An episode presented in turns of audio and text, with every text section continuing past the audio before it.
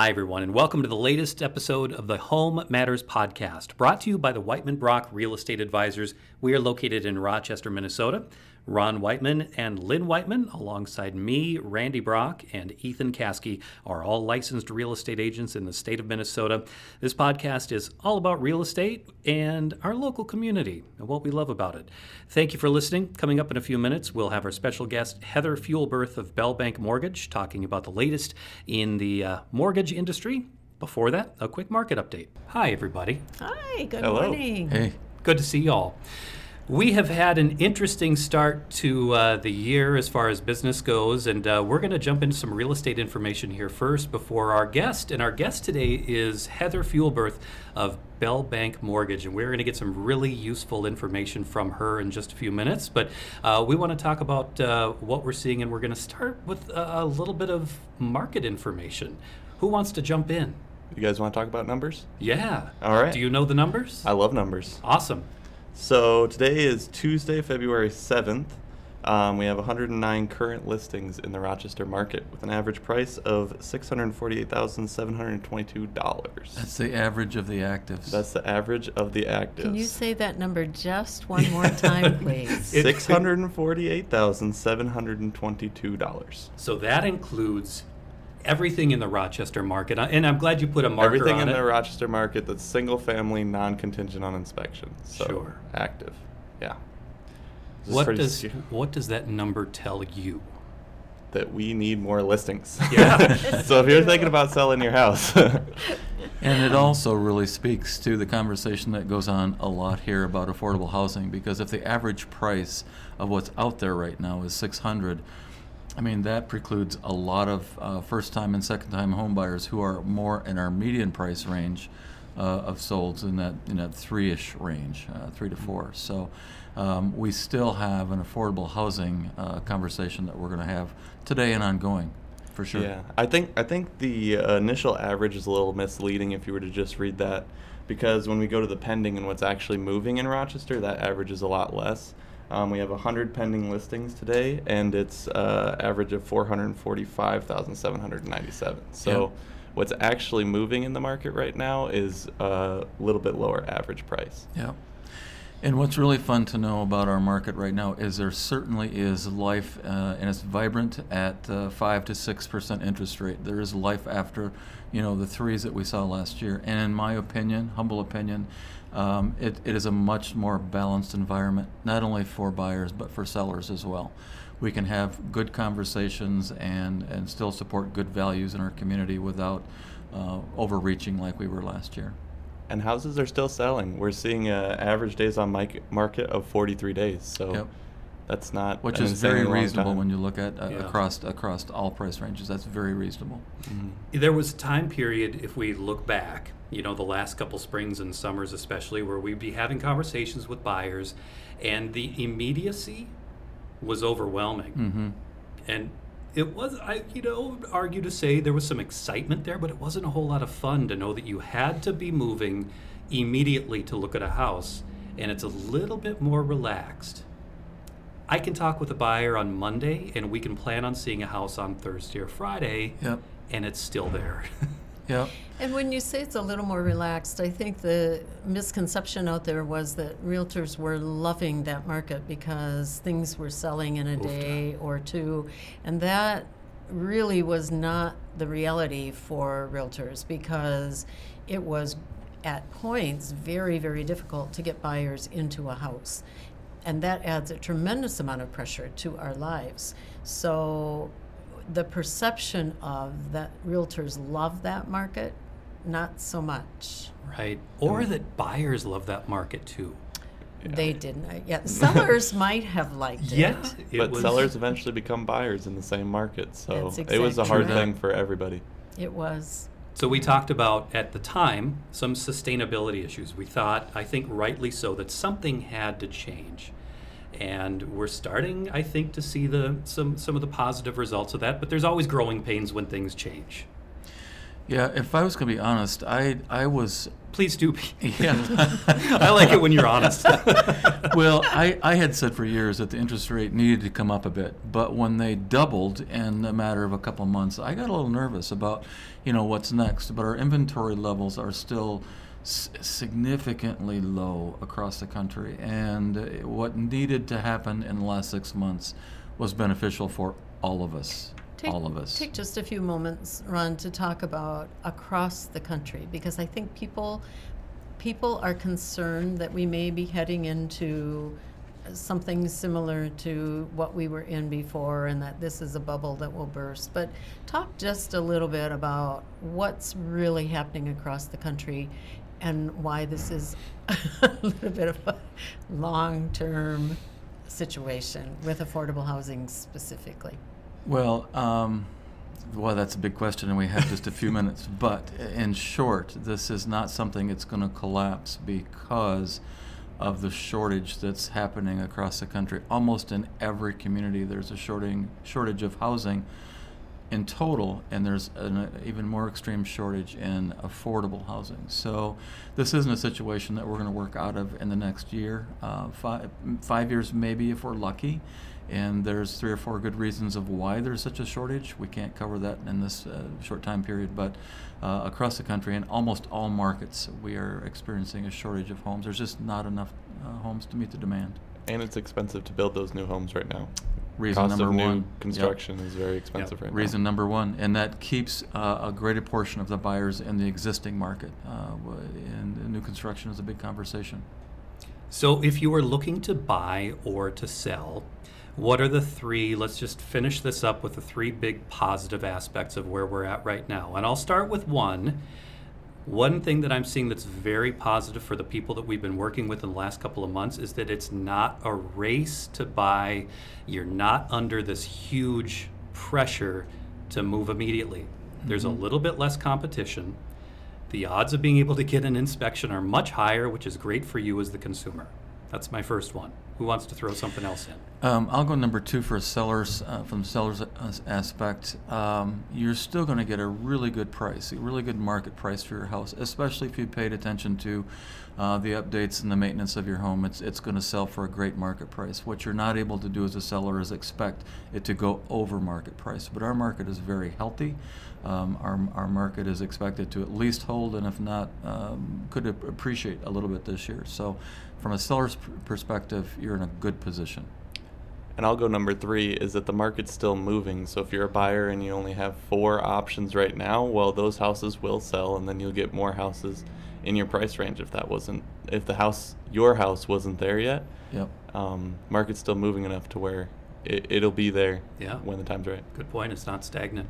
Mm-hmm. How about you, Lynn?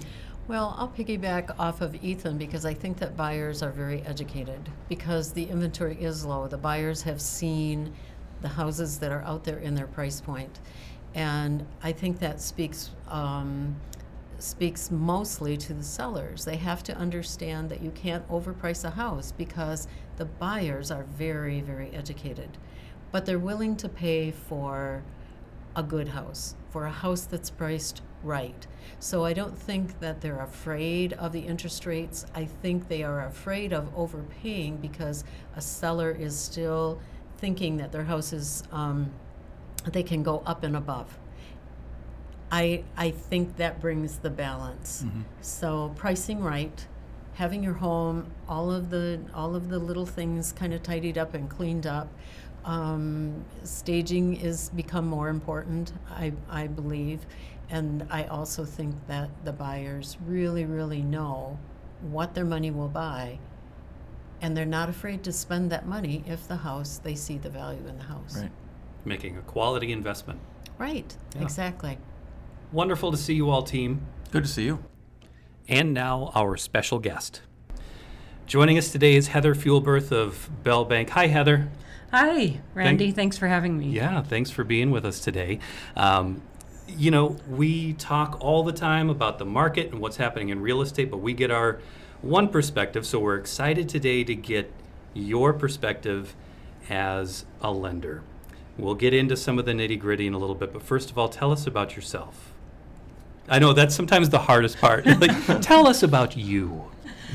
Well, um, my husband and I moved to Rochester 32 years ago. Um, originally, we were going to stay here two to three years, and like I said, um, it seems to be a pretty common theme here. Now Sure. it's home. My kids have grown up here. My friends are here. I um, currently work for Bell Bank Mortgage. I've been in the lending world for about 30 years, and I'm a senior mortgage loan officer. And we are very happy to have you here at this table. Thanks. Yeah. So you've been there for how many years again? I've been at Bell for eight years and 30 you've been at years in lending. 30 years in lending. So, what you're seeing today in the market, how is that different from, and I don't want to talk about just market trends, how is that different from what you did 30 years ago? Well, there have been a lot of changes in 30 years. One of the biggest ones is technology. I mean, when I started, you had to wait two to three weeks to see if you could even get approved for a house. And then it would take about 90 days to, you know, get closed. So now you can find out if you're approved within minutes sometimes. And, you know, closings are happening a lot more quickly. There's a lot of ways to communicate with um, you know your buyers and sellers via text, all the different social media sites. Um, so I think technology's been one of the biggest changes. And you said that you've been in lending for 30 years, but at Bell for eight. Um, 30 years gave you a lot of experience doing a lot of different things. What do you like about Bell? Why, why have you landed there, and what makes it special for you? Well, I really love the culture at Bell. Um, I love my coworkers and going to work every day. I think that's important to love what you do and, and who you work with. Bell's bottom line is happy employees, happy customers, and, and they live that every day by doing the right thing for the employees and the customers. Um, one of the other great things I love about Bell is not only do they give money to all the different um, um, philanthropies, but they give every employee a thousand dollars a year to give to a charity or charities of their choice. And we have over eighteen hundred employees, so that's really a cool. That's Give very back, nice. I didn't know that about Yeah. them. That's really nice. And is that mostly local charities or just any charity? you It can be any charity you want. Um, you know, since we're in 26 states, um, you know, it's here in Rochester, we can give to whoever we want. It doesn't have to be a charity. Some people have given, pooled their money to help a cancer victim or a car accident victim or someone from a fire.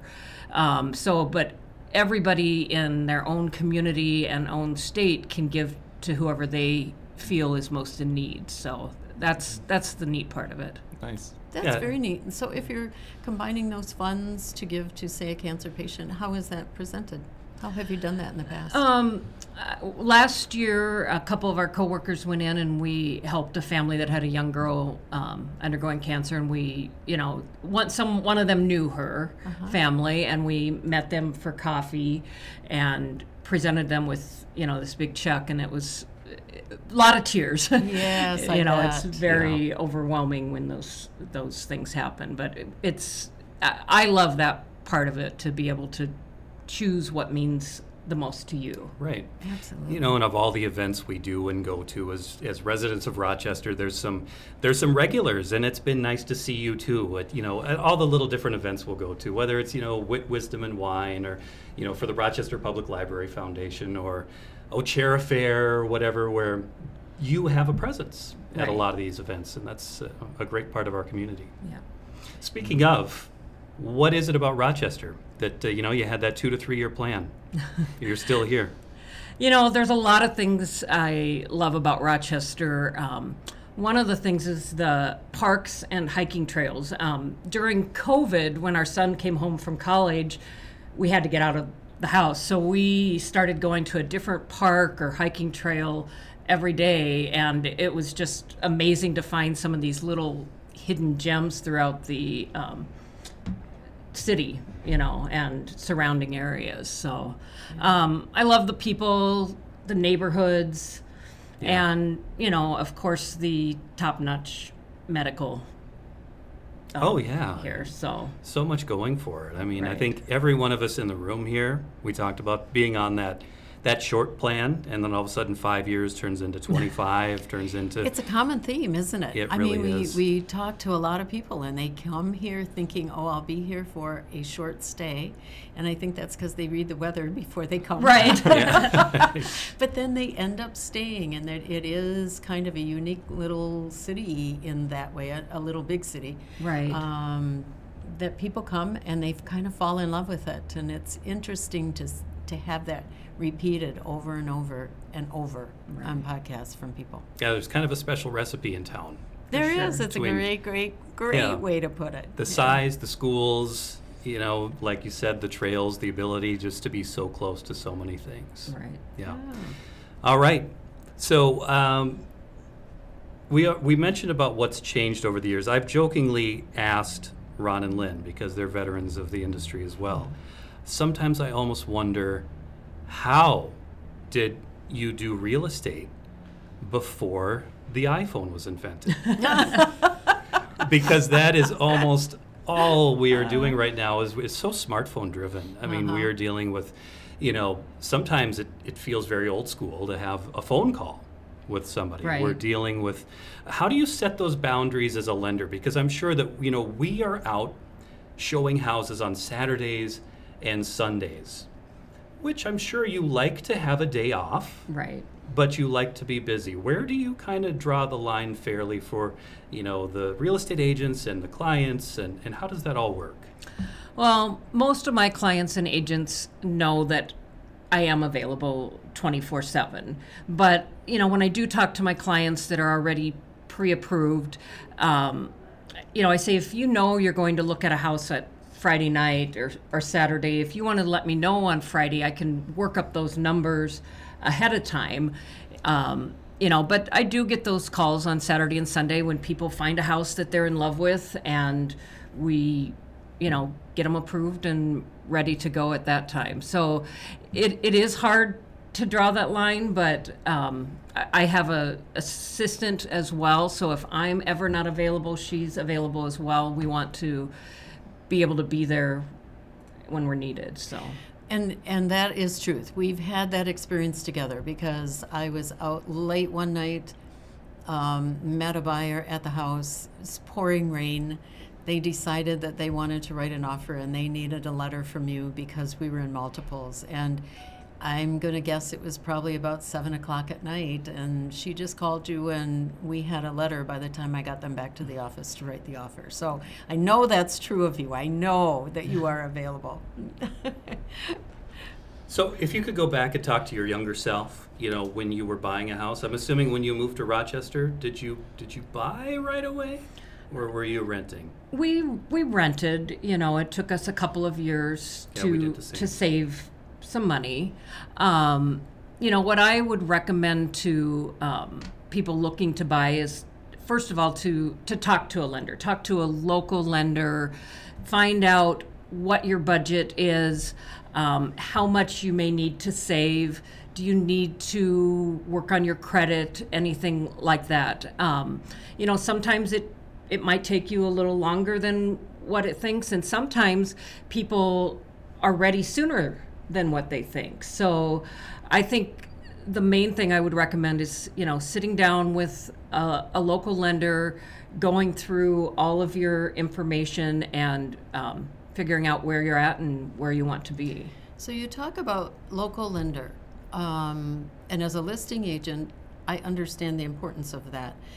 But if someone is listening to this and they have been pre-approved, say on a, a, a company that's on the web, why why is a local lender so important in the process for that buyer?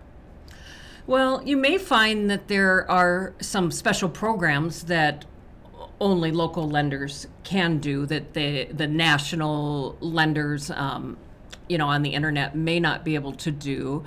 Also, um, you know, there's a sense of I guess, responsibility, commitment, where if the lender is right here in town, they're going to do everything they can to get it closed.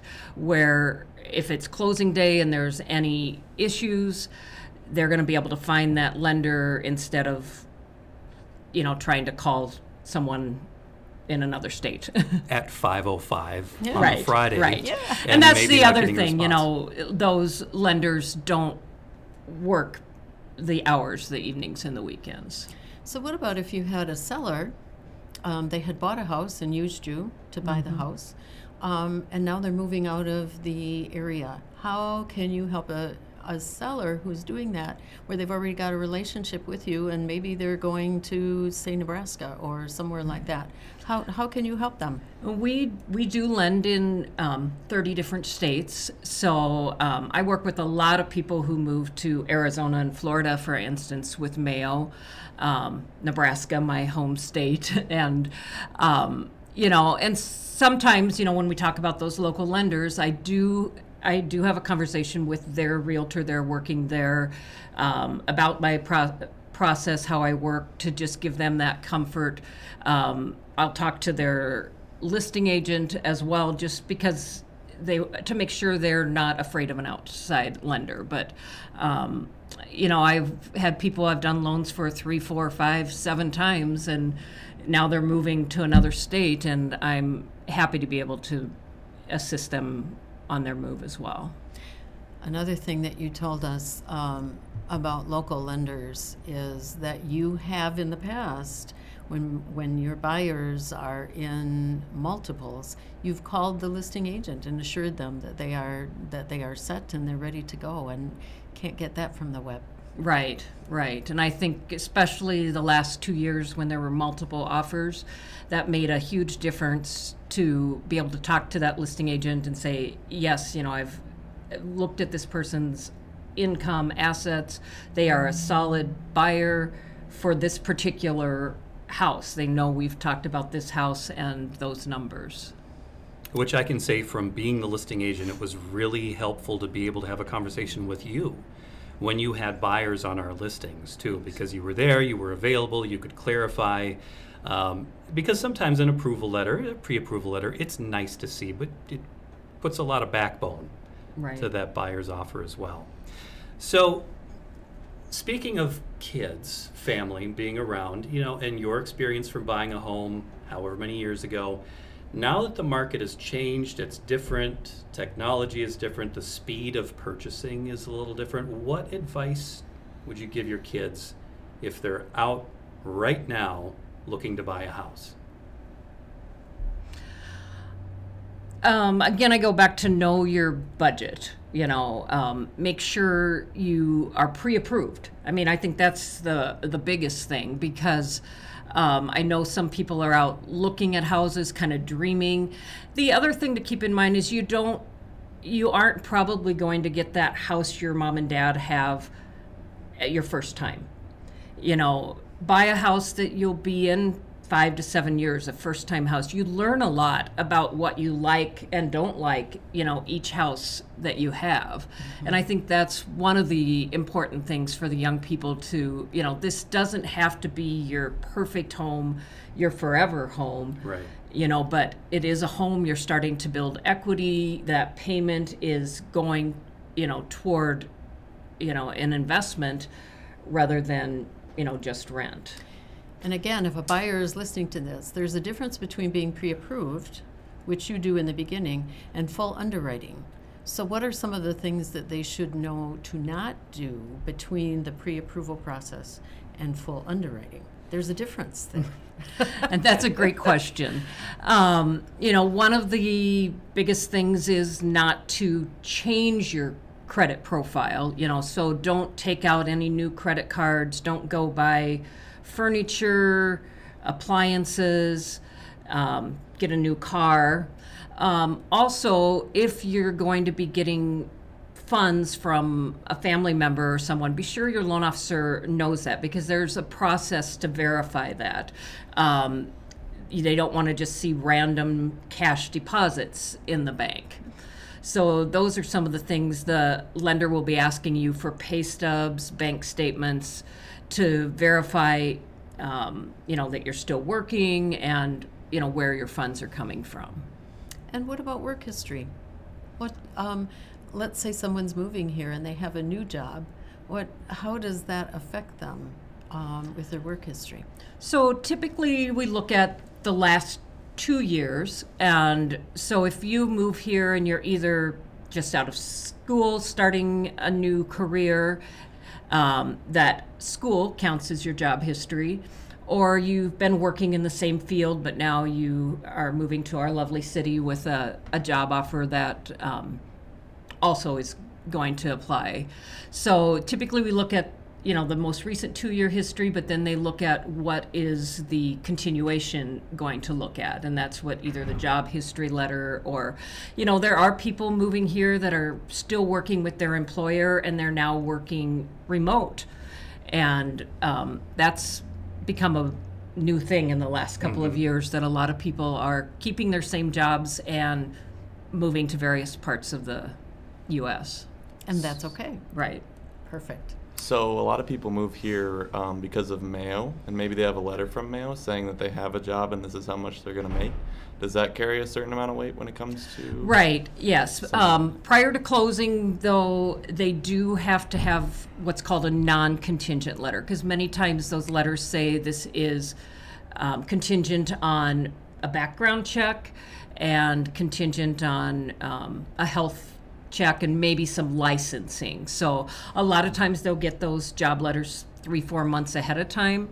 And, you know, a couple weeks before closing, they'll clear the rest of those contingencies. So that's probably really the, um, you know, but they are able to close prior to, or prior to starting the job as long as they have a non contingent. So the house of the the housing market has changed. We've talked about, and the price of housing has gone up. Um, that's a given. Do you do you find that first-time buyers are discouraged by that, or is it just the new normal for them and they move through the process? How how are the buyers responding to what what is happening in the market for us today? Well, I feel like last fall there was maybe a little bit of panic from buyers. I mean, rates did hit a high in last October, November, closer to the 7% range. Um, rates have basically kind of come down in the last last 12 weeks every week they've come down just a little bit most buyers have uh, come to a realization that this is the new normal these rates you know that are low sixes high fives are historically still pretty low um, there's a lot of different programs out there to help with affordability. And um, again, that's why I think it's a great idea to sit down with your lender and figure out what programs are out there to meet your short and long term financing goals. And so, if a buyer comes to you and they're not quite qualified, um, you don't just say, you don't just say, come back when you're ready, you kind of give them the advice and counseling as well, Right. which right. is a big responsibility in your job. Yeah, we'll go either through credit or, you know, ways to save um, to put you, you know, in a better position, be it two, three months or six months down the line. You know, speaking to that process, we will very often we'll have that first meeting with a buyer. And sometimes that's pretty uncomfortable for the buyer to, to want to make that step, to go talk with you, to go talk with a lender or go into the bank because I mean, it's it's you know you're kind of exposing yourself in a lot of different ways. But explain to us why it's not a bad thing to go get pre-approved, and it, some people are worried about their credit, but that's not a concern. Am I right? That credit isn't a concern. That you would look at credit. That there's no penalty Oh. for having that credit check. Right, right. Yes, I think a lot of people think that's going to decrease their change their credit score by having the, the credit pulled. And really, it's a very minimum, you know, maybe one point um, lower by pulling your credit report. And then if they talk to a couple of mortgage lenders and decide to have them all pull the credit, it counts as like one credit pool. Sure. Um, I always say you don't, you know, you can't know where you're going or what you can do until we, you know, figure out where you're at. So, also, um, with all the online tools, by completing an online application, I think sometimes it's it's easier for clients and that way they fill out all of their information i pull their credit on the back end um, where they're not directly sitting in front of me you know and by the time we get together and meet or talk about that um, you know we've already figured out the solutions and things Right. And I hear a lot of people say, well, I've got so many student loans. From what I understand, those are different than having a maxed out credit card, correct right? So it's kind of normal and expected that people with degrees these days are going Oh, to yes. have student loans have student loans as well. Right. You know, um, when you asked also about, you know, ways to prepare when you're talking about credit cards, that's one of the biggest things with um, credit score is is your credit card maxed out? So if you're going to be purchasing a house in a couple of years, you're going or in a couple of months, you're going to want to be sure your credit cards are paid down, you know, to below 50%, below 30% of your upper limit, that's going to make your credit score higher. And I think that's something people don't really understand. And like you said, the, the student loans don't affect it that much, but it is the availability of credit or how much you are using compared to what you have out there. So if you have a, a buyer who is new, um, newly out of college, and they are, I mean, they have don't have a lot of credit history, because maybe someone has helped them with college. They they haven't been paying their own bills. What are some of the best ways for them to just start building a credit score? Most of the time, I tell them to go to their local bank and get, or and get a what's called a secured credit card, um, because if you can't get a regular credit card, a secured credit card is where you put down like your own three hundred dollars, and the bank gives you a credit card. You can use it like a regular credit card. I say just charge coffee or gas pay it off you know after three months then the bank typically will give you your $300 back and give you a real credit card but in the meantime that secured credit card is reporting to the credit bureau just like your credit card and it will start building your um, credit history So it's like a trial period for the Yeah, bank. right. Yeah. Excellent. Well, we are just about out of time, but we want to make sure that you have a wonderful opportunity to let everybody know how to get a hold of you. Who are you? Where do they find you? Give us give us a big old plug. You get a free advertisement here. Um, again, this is Heather Fuelberth. I'm at Bell Bank Mortgage. My um, phone number is 507 322 5302, or you can reach me via email at Heather. Wait a minute. Oh, gosh. We will, and we'll put it on. I'll tag it on the podcast too, so people can liter- literally look at it and see your website and see your, See your email, as well. So, you know, email me, call me, text me, and, um, you know, let's see what you can do. Right. Heather, it's it's a delight to have you here because we have we have worked with you in the past. I know you have had just a very successful business in this community, and a lot of people know you, and we don't take your time for granted. So it's really, really nice to have you here. Thank you for for the information this morning and for joining us. And I appreciate the opportunity. Thanks again. Yeah, you bet. Thanks for being here. Thank you for listening. You can find out more about us at wightmanbrock.com. That's W I G H T M A N B R O C K.com.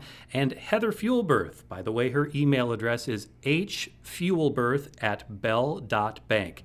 H F U E L B E R T H at bell, B E L L dot bank. And her phone number is 507 322 5302. Thanks again for listening. We will have another guest for you in a couple of weeks.